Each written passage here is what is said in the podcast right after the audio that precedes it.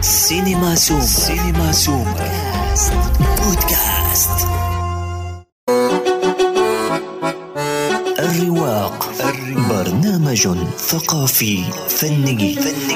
نستضيف في كل حلقة نجما من نجوم الثقافة والفن. الرواق الرواق. ما لما طيارة. ما لما طيارة.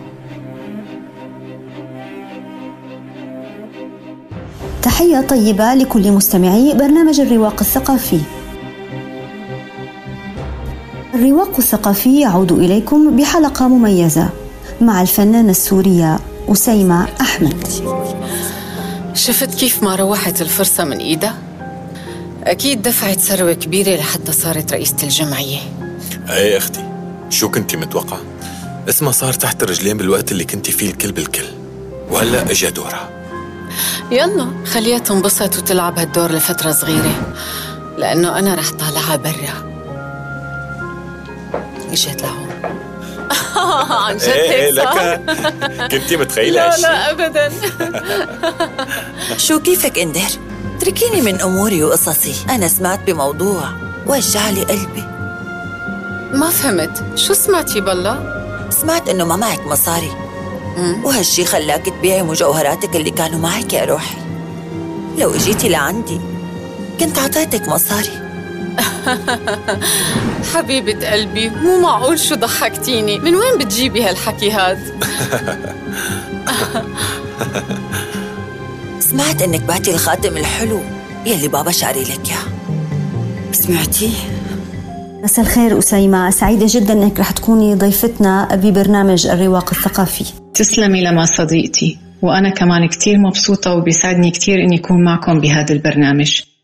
أكيد المستمعين عرفوا أنه نحن ضيفتنا اليوم آه، صاحبة الصوت الذهبي وملكة الدوبلاج مؤخرا على الساحة ليس فقط السورية وإنما العربية. أهلا وسهلا فيكي أسيمة أحمد. تسلمي حبيبتي خجلتيني.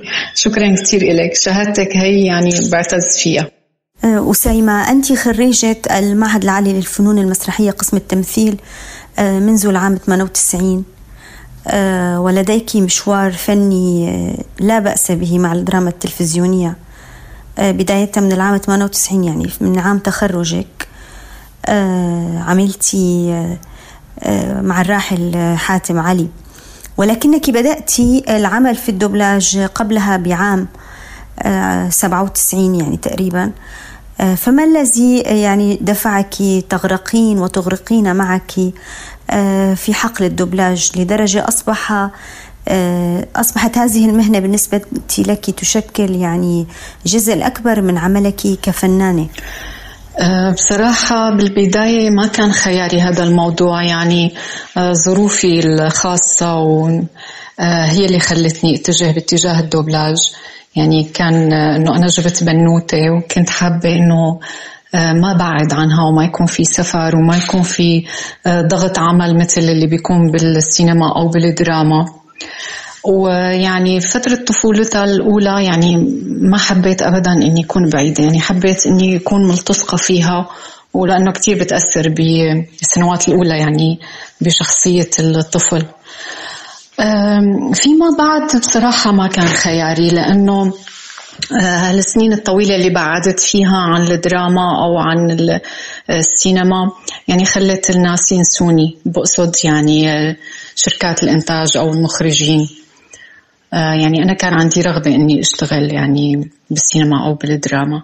هذا الشيء ما بيعني إنه أنا ما استمتعت بالدوبلاج واكتشفت يعني ملكة أنا ما كان ما كنت عرفانة إنه موجودة عندي أو الناس يعني ردات فعل الناس تجاه صوتي أو تجاه الإحساس اللي بيقدر وصله بالصوت. يعني في متعة خاصة اكتشفتها بهذا المجال وحبيتها يعني. آه، وعلى سيرة الملكة والإحساس اللي أنت بتتمتعي فيهم آه، كيف بإمكانك تتقمصي كل هالشخصيات اللي بتأديها صوتيا وتكسيها روح ودم آه، لدرجة آه، حقيقة ما بيقدر المشاهد يفصل بينك وبين الممثلة الحقيقية الممثلة التركية؟ هلا ما بعرف إذا رح اتوفق إني أشرح الآلية لهذا الشيء بس أنا بتعامل مع الممثلة اللي بتأدي الشخصية بتعامل مع الممثلة على أساس إنه هي الشخصيه يعني أنا أسيمة عم بشتغل مثلا دور إندر. فما بفصل أنا بين إندر وبين الممثلة. بالنسبة إلي إندر هي الشخصية. عفوا قصدي ما بفصل بين الممثلة التركية وبين إندر. يعني أنا بتقمص هاي الممثلة إنه أنا بشوف حالي أسيمة عم تلعب بهذا الجسد وبهاي الأدوات وبهذا الصوت. وعندي مساحة صغيرة دائما نحن يعني آه، ممثلين دوبلاج بنقدر إنه نستغلها. يعني مثلا هي قايلة الجملة بإحساس معين آه، بقدر أنا أرفع شوي أو آه، غير اللون شوي ضمن طبقة معينة ما يحس المتفرج إنه أنا قلت شيء بيختلف عن الإحساس الأصلي اللي عملته الممثلة. يعني يعني إذا أنا عندي رؤية مختلفة للجملة حابة أظهر إحساس معين فيه آه، فيها ما أنا أظهرته الممثلة التركية. عندي مساحة صغيرة أقدر ألعب فيها أحتال فيها آه، بدون ما أطلع برات آه، برات الشيء اللي عاملته يعني بدون ما يقفرني المتفرج إنه أنا غيرت شوي. هلا هاي القصة على الميران إذا طول العمل عادة الأعمال يعني اللي عم نشتغلها خاصة تركية عم ضل فترة طويلة يعني. فأنا بصير عندي آه، يعني بتملكها لدرجة أحيانا آه، قبل ما تتنفس الممثلة بكون أنا عم بتنفس. يعني آه، خلص حفظت أنا لأي مرحلة هي نفسها طويل أو وين ممكن تاخذ نفس. يعني أنا أحيانا بتفاجأ يعني مو بس اللي المشرف اللي بيكون معي. أو حتى ضحكتها مثلا قديش طويلة لوين مثلا بتخلص. يعني قليل كتير إنه نعيد. نحن هلأ دائما عم نكون مضغوطين والعمل على الهواء فمثل ما بتعرفي ما في وقت كتير إني أنا أقدر شوف المشهد وبعدين سجله. غالبا بنسجل دغري. يعني أنا وياها بنحكي للممثلة. وبس يعني إنه هذا الشيء أكيد يعني صار بعد سنوات طويلة. أنا صار لي يعني ما بعرف كم سنة أنت عديهم صار لي من 1997 تخرجت ب 1998 واشتغلت دوبلاج قبل ما أتخرج بسنة. فهذا آه، يعني عمل لي هي الخبرة يعني والتراكم وهيك. بالإضافة لأنه آه، يعني أكيد في لازم يكون في موهبة وإحساس بالأساس. لحتى الواحد يقدر يتطور فيما بعد. يعني الشغلتين مع بعض لازم يكونوا موجودين. أريد أن أطرح سؤال ولا أعرف هل هو سؤال يعني موجه لك أو للمخرج. كيف يتم اختيار الممثل المناسب لشخصية معينة في الدبلاج؟ يعني على الأقل أنت كيف يتم اختيارك لدور ما؟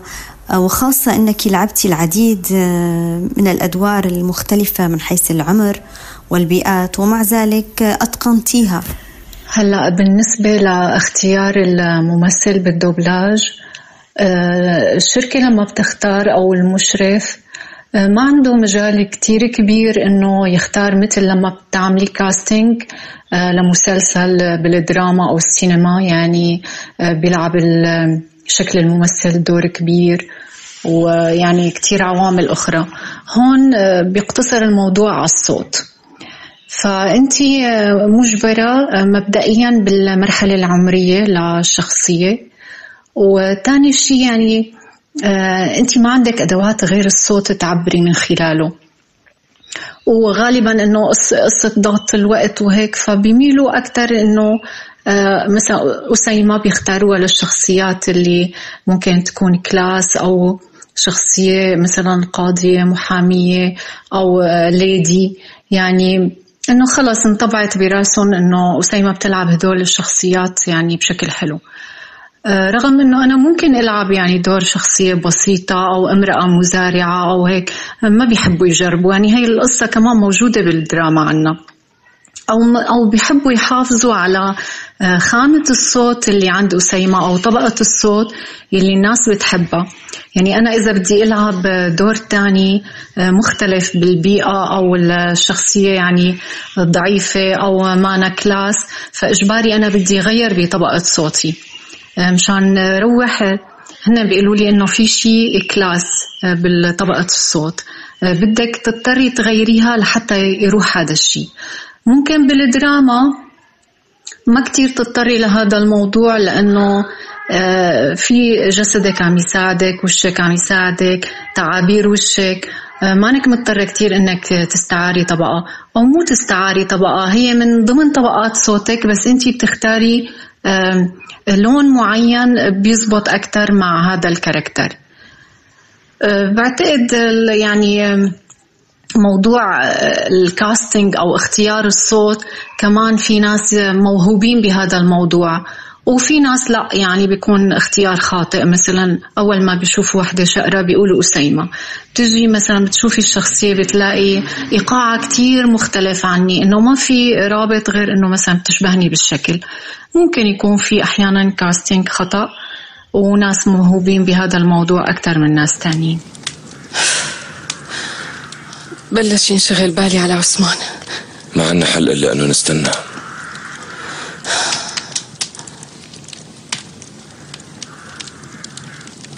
أنت شكلك تجمدت مشان الله خذ الجاكيت تبعك. لا لا لا لا أنا منيح. يا لطيف ما اعندك تعا أقعد جنبي. تعا خوفتيني والله. تعا تعا اقعد جنبي. يلا.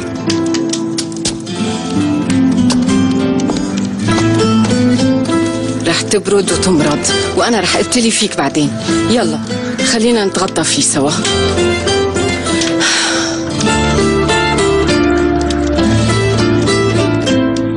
آه، هناك ملاحظة عامة أنه نحن كمتابعين للأعمال التركية الأصلية يعني آه، ما يترجم دون دوبلاج. نكتشف الاختلاف الكبير في خامات الصوت ما بين الممثل التركي والمدبلج الممثل السوري.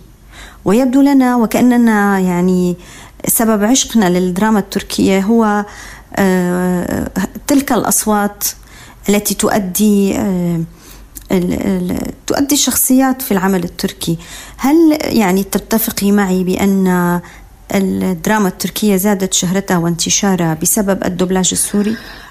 هلا أكيد زادت شهرة الدراما التركية لأنه إذا بدك تطلعي بشكل عام للشرائح المختلفة يعني بفضلوا إنهم يتفرجوا على شيء مدبلج أكثر ما إنهم يتفرجوا على عمل مترجم يعني بيبقى أسهل للمتفرج إنه يتابع الإحساس و يعني وعناصر الفرجة تكون كاملة بالنسبة له يعني كل عناصر المتعة اللي مرتبطة بالفرجة ما في شيء بيعوقها مثل قراءة الترجمة. ممكن شريحة كتير قليلة إنه تحب تتفرج يعني على العمل اورجينال وتسمع صوت الممثل التركي. آه، أكيد آه، ما فينا نبخس آه، نبخسهم حقهم للممثلين الأتراك. في أعمال عم تجي أعمال كتير جيدة وممثلين قديرين. ونحن كمان عم يتم عنا اختيار يعني ممثلين سوريين بنفس الكفاءة. بس في بالمقابل النسبة الأكبر من الأعمال اللي عم تجي عم يكون سويتها أقل بصراحة.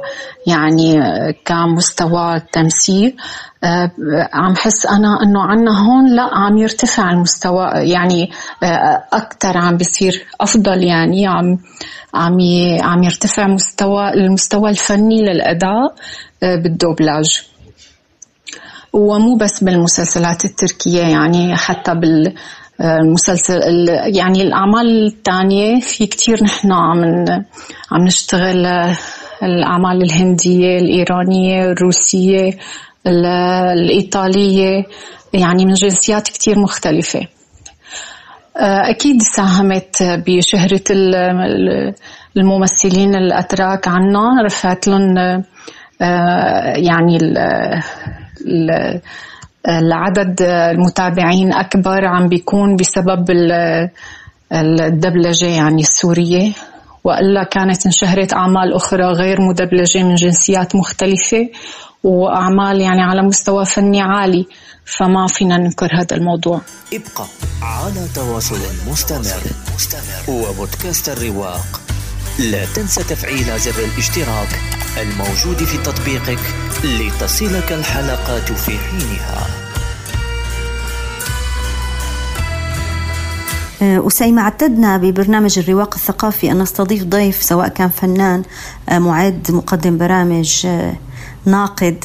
ليطرح سؤال على الضيف. واليوم نحن معنا الصديق الإعلامي ومقدم البرامج الجزائري محمد مزيد وسيطرح عليك سؤالين.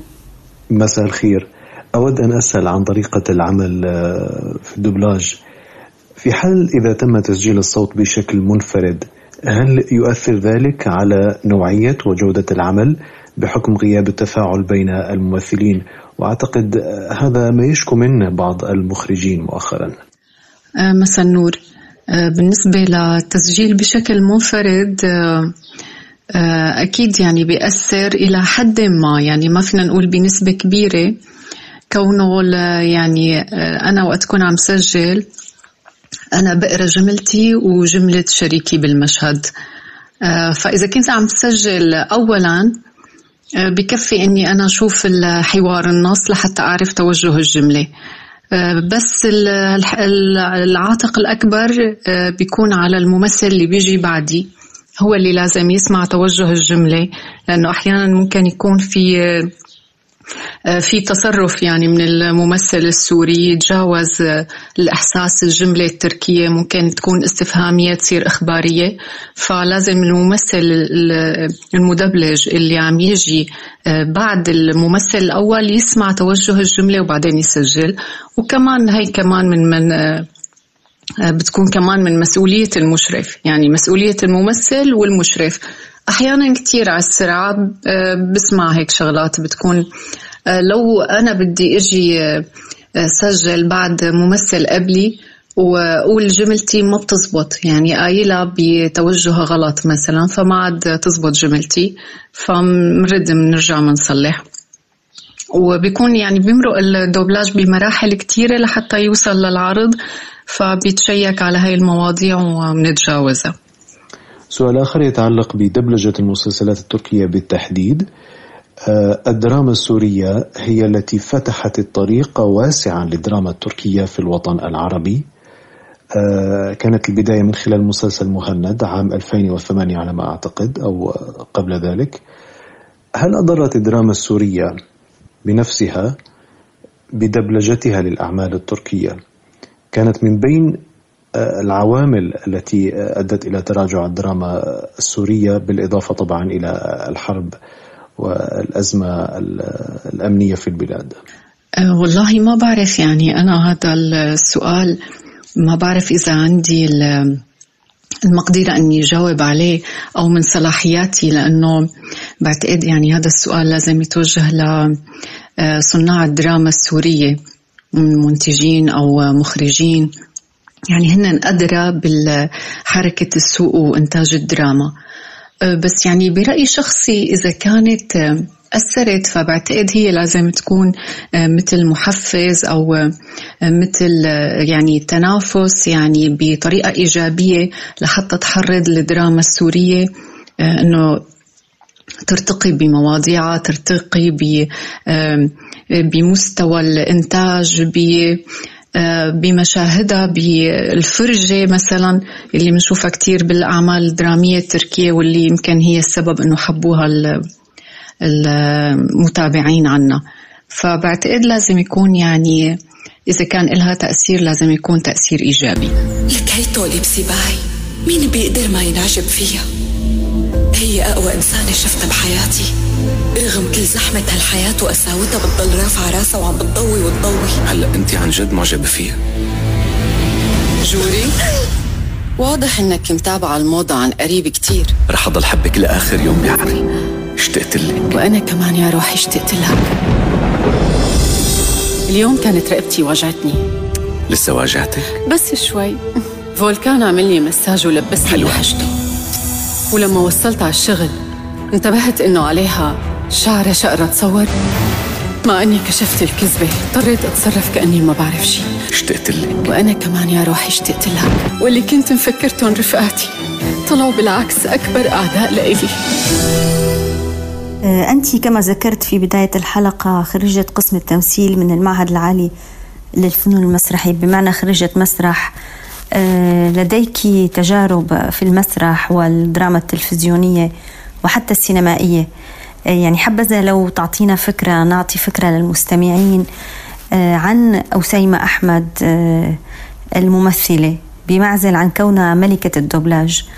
وبحب أعرف يعني أنت بأي مكان بتحسي بالاستمتاع أكثر من ضمن هاي هالمساحة الفنية الكبيرة اللي قدرتي تمارسي فيها نشاطك؟ هلا آه، بداية أنا تخرجت من المعهد بعرض العرس آه، إخراج الدكتورة عوني كرومي وكان عرض كتير جميل يعني بعتبره يعني عرض مو مجرد عرض تخرج يعني عرض كان آه، الأداء فيه فعلا professional يعني مو كأنه نحن طلاب. وقبله كان في عرض مع الأستاذ غسان مسعود بالسنة الثالثة كان عرض بلا عودة. أما بعد التخرج كان عندي يعني تجارب قليلة بس بعتز فيها.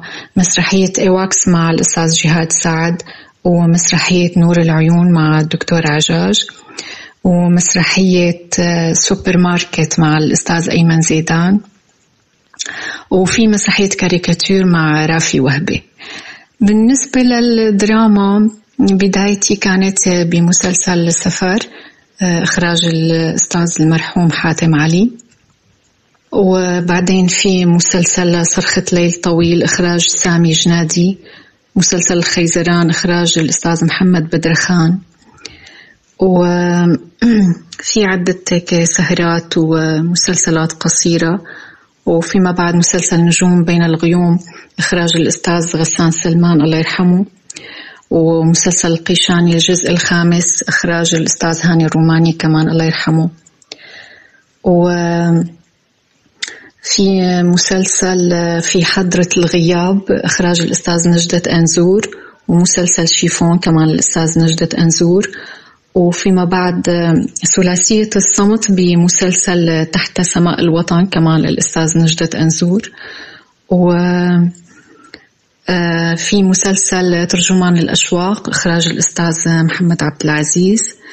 وبالنسبة للسينما في فيلمين مع الأستاذ باسل الخطيب فيلم الأب والإعتراف. ومؤخرا اشتغلت آه، مسلسل غفوة القلوب مع الأستاذ رشاد كوكاش. وسداسية دقة قلب مع الأستاذ فادي سليم ومسلسل شوارع الشام العتيقة وفيلم أنتِ جريحة للأستاذ ناجي طعمي وآخر شي مسلسل لأنها بلادي للأستاذ نجدة أنزور ومسلسل دفع الأستاذ سامي جنادي. وفي لوحات عملتها من فترة مع يسرى بدر الدين قلم حمراء. بالنسبة لإلي المتعة الأكبر كانت بشغل المسرح طبعا لأنه في مجال إنك تلعبي أكثر وحتى لو كان الدور صغير آه، انت مانك مقيدة في مجال للابداع ولا إنك تطلعي كل شيء جواتك. يعني تلعبي بمعنى اللعب آه، للممثل بصوته بجسده بكل إمكانياته وإنه يرجع هيك يطور أدواته يعمل ريفريش لحاله من أول وجديد. بتمنى هلا إنه يصح لي هيك تجربة غنية أرجع أشتغل. ومع أساتذتي مثلا كثير حابة إني أرجع أشتغل بهي الطريقة بنفس الطلاب بنفس الاكتشاف. يا ريت بتمنى. والسينما كمان يعني العشق الأول والأخير طبعا. يعني ما شاء الله واضح إنه عندك أدوار كثيره آه، سبق وقدمتيها في الدراما التلفزيونية والسينما والمسرح رغم إنها ليست أدوار بطولة. آه، سؤال لو خيروك في يوم ما إنك تأخذي آه، أدوار بطولة في في الدراما على سبيل المثال في مقابل أن تتخلي عن عملك في الدبلاج هل سيكون الأمر سهل بالنسبة لك أو متاح؟ هلا آه، ممكن ابتعد يعني بشكل مؤقت آه، إذا إجاني عمل درامي أو عمل سينمائي. وطبعا يعني يكون شيء مهم أو فرصة حلوة لإلي آه، مساحة أكبر لحتى أظهر حالي كممثلة ممكن ابتعد أما يعني ابتعد أو انقطع نهائيا لا ما بفضل بالنسبة لإلي غير موضوع إنه أنا صار لي اسم بالدوبلاج وعندي آه، أعمال سيريات يعني لازم كملها آه، بالنسبة إلي موضوع الدوبلاج هو يعتبر يعني بر الأمان وعامل لي استقرار مادي. آه، بينما أنا اللي بسمعه عن الشغل الدرامي أنه هو يعني ما له أمان. يعني في كتير نجوم كان شغلهم متواصل وهلأ قاعدين. فيعني هذا الموضوع بالنسبة إلي يعني بيطمني الشغل بالدوبلاج إنه يكون موجود ومستمر بشكل دائم. في بداية الحوار آه، أسيمة أشرتي إلى أنه آه، يعني تخليتي عن أشياء كثيرة آه، في بداية مسيرتك الفنية بسبب ابنتك التي كانت طفلة وكنت تريدين لها أن تعيش بشكل طبيعي. اليوم أصبحت ابنتك شابة لو حبت آه، كونها يعني آه، يعني تنتمي لأسرة فنية من من طرف الأم والأب آه، لو حبت أنه تخوض في العمل الفني هل سترحبين بهذا الأمر؟ سامة حاليا عم تدرس طب بشري وإذا كان عندها رغبة إنه تشتغل شيء بهاي المهنة بمهنة التمثيل يعني أنا ما عندي مانع بس إنه ما يعطلها عن دراستها طبعا. ورح يكون أكيد يعني تحت إشرافي أو تحت إشراف أبوها يعني بتمنى إذا بدها تعمل هذا الشيء يكون مثلا بعد ما تخلص دراسة يعني تضمن إنه هي عندها مهنة ومستقرة. وإذا بدها تمارس العمل الفني فيكون هو هواية. وهيك بيكون مو خاضع أبدا لحاجة مادية. يعني هي بتكون المهنة تبعتها عملت لها اكتفاء والموضوع الفني آه، يعني له علاقة بالمتعة باختيار شيء هي حابة تشتغله. أنا بالنسبة إلي بالنسبة لمستقبل ساما آه، ما بحب أبدا يكون آه، إلي رأي إنه إيه أو لا. يعني أنا بنصحها بدعمها بشجعها بوقف جنبها بأي شيء هي حابة تعمله. بشكر آه، حضورك اللطيف آه، اللي بيشبهك كتير أسيمة وبتمنى لك حياة سعيدة ومستقبل آه، ناجح. وأن تتحفينا دائما بصوتك العذب سواء كممثلة يعني حاضرة في الأعمال الدرامية أو كمدبلجة في الأعمال. ماني حابة يعني أختم اللقاء قبل ما أعرف منك ما هو جديدك في الساحة الفنية سواء في الدراما التلفزيونية أو السينما أو في الدوبلاج. وأنا بشكرك كثير لما وبشكر تقديمك وبشكرك على الأسئلة اللي سألتيني إياها.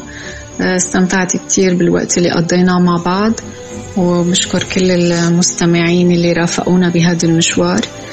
بالنسبة للجديد بالدوبلاج دائما في شيء جديد دائما في أعمال سواء الأعمال الدرامية أو الوثائقية أو أعمال الطبخ أو الكرتون. يعني نحن شغل الدوبلاج مستمر على مدار السنة الحمد لله آه، بالنسبة للدراما لا جديد حاليا. انتظرونا في الحلقة القادمة من الرواق. كانت معكم لما طيارة في الإعداد والتقديم ووافي بومايدا في الإخراج. إلى اللقاء. للاشتراك ومشاركة الحلقة. يمكنكم زيارة مدونتنا سينما